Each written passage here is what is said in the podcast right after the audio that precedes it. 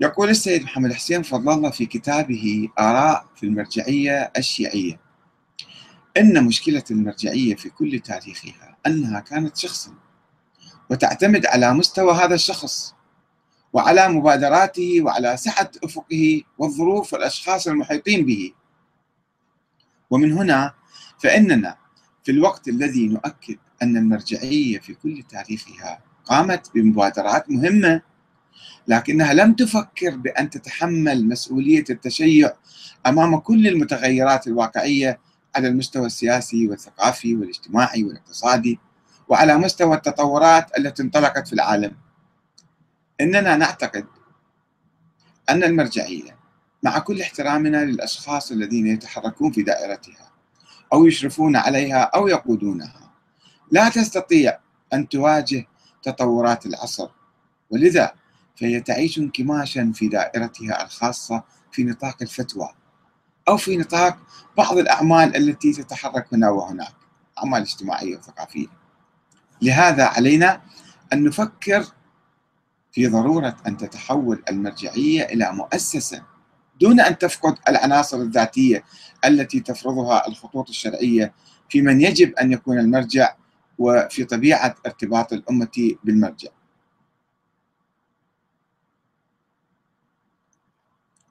ويشتكي السيد فضل الله من وجود بعض المرجعيات المنكمشة التي يخيل للناس أنها غائبة تماما عن كل شيء في الواقع فيما عدا العلاقات الفقهية التقليدية. لدرجة أنها لا تشارك حتى في القضايا الثقافية العامة. في شبهات في كتب في قضايا أصلا ما يبحثون هذا الشيء هذا. ويقول إن هذه المشكلة التي عاشها الواقع الإسلامي الشيعي في الارتباكات التي كانت تحدث بين الطلائع الإسلامية الحركات الأحزاب مثلا آه، التي تحاول أن تنفتح على الواقع بطريقة حركية أو ثقافية.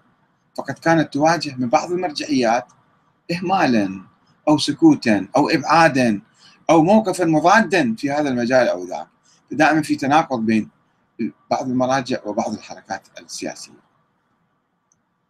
ومن هنا ينطلق السيد فضل الله ليقول إننا نلاحظ إننا نلاحظ أن العصر قد تطور وأن المراكز الدينية في العالم سواء على مستوى المسيحية أو على مستوى اليهودية أو حتى على مستوى المسلمين من غير الشيعة. أصبحت تملك مواقع في الإطلالة على الواقع الثقافي والاجتماعي والسياسي. كما أن الشيعة بفعل التطورات والمتغيرات التي حدثت في مواقعهم أصبحوا يمثلون حجما كبيرا ولهم ولهم حاجات سياسية واقتصادية وثقافية مما يفرض على المرجعية أن تتطور تواكب يعني الواقع.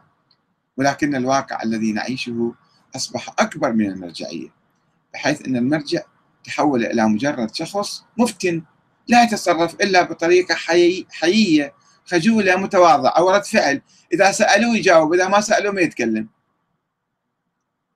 لهذا لا بد من التفكير بهذه المسألة بكثير من الخطورة.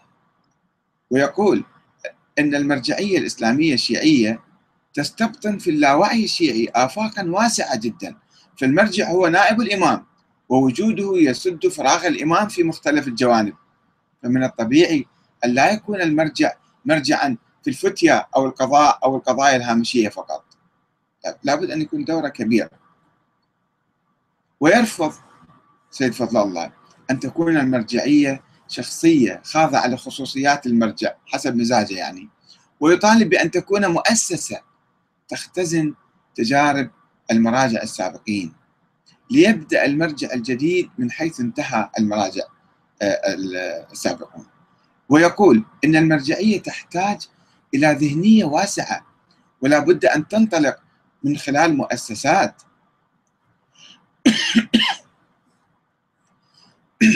تتحرك في نطاق المؤسسة الكبرى وهي في ذلك يجب أن تكون مشابهة للمنظمات الإقليمية والدولية وما إلى ذلك.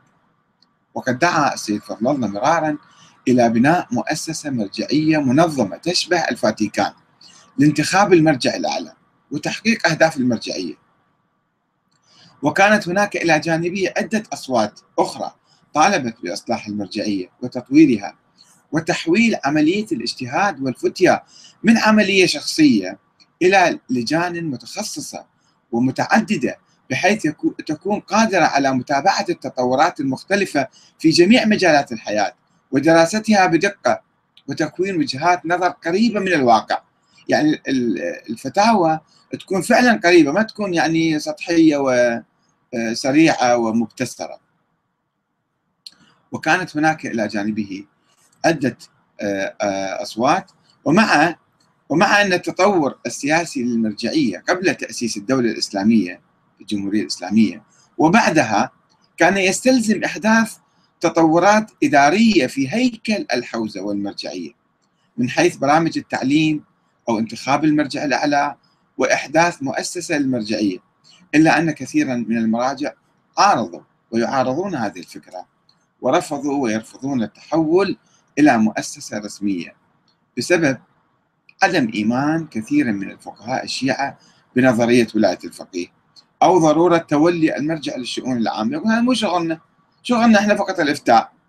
وأما الحوادث الواقعة فارجعوا فيها إلى رواد حديثنا. إذا صارت مسألة جديدة تسأل المرجع يجاوبك. وخلص حيث لا يزال البعض يعتقد باقتصار دور الفقيه على الأمور الفقهية. وإذا كلش توسع على الأمور الحسبية الضيقة. بينما يتحفظ بعض الفقهاء الآخرون آه، ممن يؤمنون بولاية الفقيه على فكرة تحويل المرجعية إلى مؤسسة. حتى من أصحاب نظرية ولاية الفقيه. أيضا يقول لك إذا صارت المرجعية مؤسسة راح تكون خطيرة جدا. خوفا من تدخل السياسيين والحكومات المختلفة في المرجعية أو خوفا من القضاء على الحرية والطريقة التقليدية الشعبية التي يتم فيها انتخاب المرجع وذلك بسحب سلطة القرار بأهلية المرجع العلمية والروحية والإدارية من الشعب. وإعطائها إلى لجنة أو فئة خاصة. الآن العملية تتم عملية التقليد وانتخاب المرجع. الناس هم يرجعون. كيف يرجعون؟ ذاك بحث آخر. ولكن القرار بالتالي يعود إلى الناس. يردون هذا المرجع أو ما يردوا يردون يتحولون إلى مرجع آخر كيفهم؟ فإذا جعلنا مؤسسة رسمية وانتخبت مرجع وفرضنا هذا المرجع على الجميع راح نسلب القرار من الناس ونعطيه لهاي الفئة أو هاي اللجنة أو هاي الجماعة دولة. وهذا أيضا فيه خطورة. إحنا نحاول نبحث الموضوع من مختلف جوانبه ما نريد بسرعة يعني ندعو إلى شيء معين. لا إلى إقامة فاتيكان ولا إلى عدم إقامة فاتيكان. نريد نبحث الموضوع ونستمع إلى آرائكم أيضا ونطرح هذا إلى المفكرين الإصلاحيين الناس اللي تهمهم شؤون الحوزة أن يفكروا في هذا الموضوع ويجدوا طريقة لحل المشاكل القائمة في الحوزة الآن المرجعية الحرة.